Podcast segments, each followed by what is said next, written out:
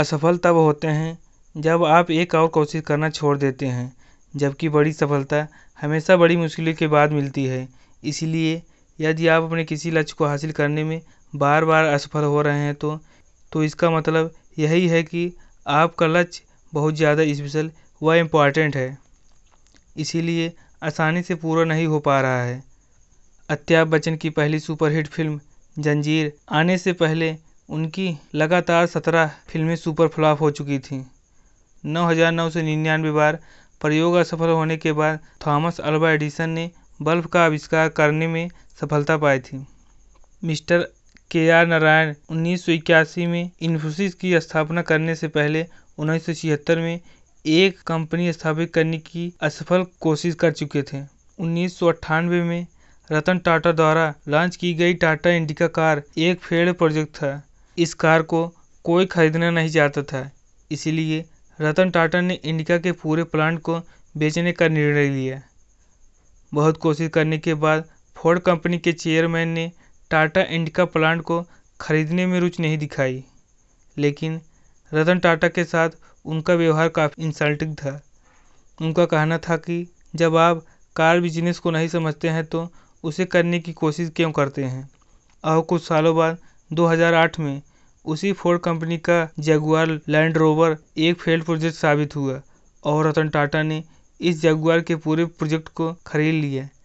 इस बार उसी Ford company के चेयरमैन के शब्द थे, आप हमारी कंपनी खरीदकर हम पर उपकार कर रहे हैं। फोर्ड कार बनाने वाली कंपनी के संस्थापक फोर्ड कंपनी से पहले पांच और कंपनियां स्थापित करने की असफल कोशिश कर चुके थे और फोर्ड कंपनी स्थापित करते समय आर्थिक रूप से पूरी तरह से बर्बाद हो गए थे। दुनिया के सबसे ज़्यादा बिकने वाली नॉवेल हैरी पॉटर के लेखक जे के रोलिंग एक मामूली से वेटर थे। इस नॉवेल को कोई भी पब्लिशर पब्लिश करने के लिए तैयार नहीं था। ये नॉवेल केवल इसीलिए पब्लिश हो सका क्योंकि इसके पब्लिशर की बेटी, जो कि आठ वर्ष की थी, उसने अपने पिता से इसे पब्लिश करने की भीख मांगी थी और पब्लिशर अपनी बेटी की गिरफ्तार भरी रिक्वेस्ट को रिजेक्ट न कर सका। मशहूर बास्केटबॉल प्लेयर माइकल जॉर्डन को उनकी स्कूल टीम में सेलेक्ट करने के लायक नहीं समझा गया था।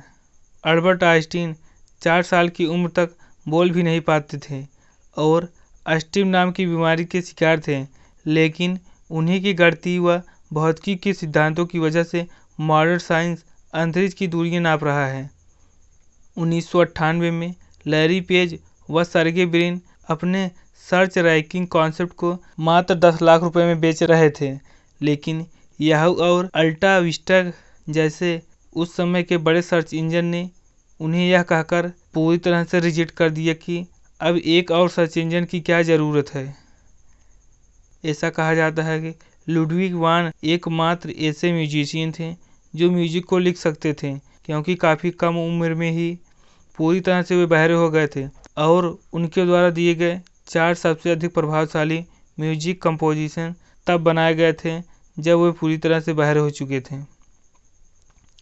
इसीलिए एक कोशिश और कीजिए, कौन जाने आप अपनी सफलता के सीढ़ी के आखिरी पायदान पर खड़े हों और आपकी यही कोशिश आपकी सफलता के लिए आखिरी कोशिश हो, क्योंकि यदि नौ हज़ार नौ सौ निन्यानवे बार असफल होने के बाद एडिसन ने दस हज़ारवीं बाद अपनी अंतिम कोशिश न की होती तो शायद हम आज भी दीपक या लालटेन में ही जी रहे होते।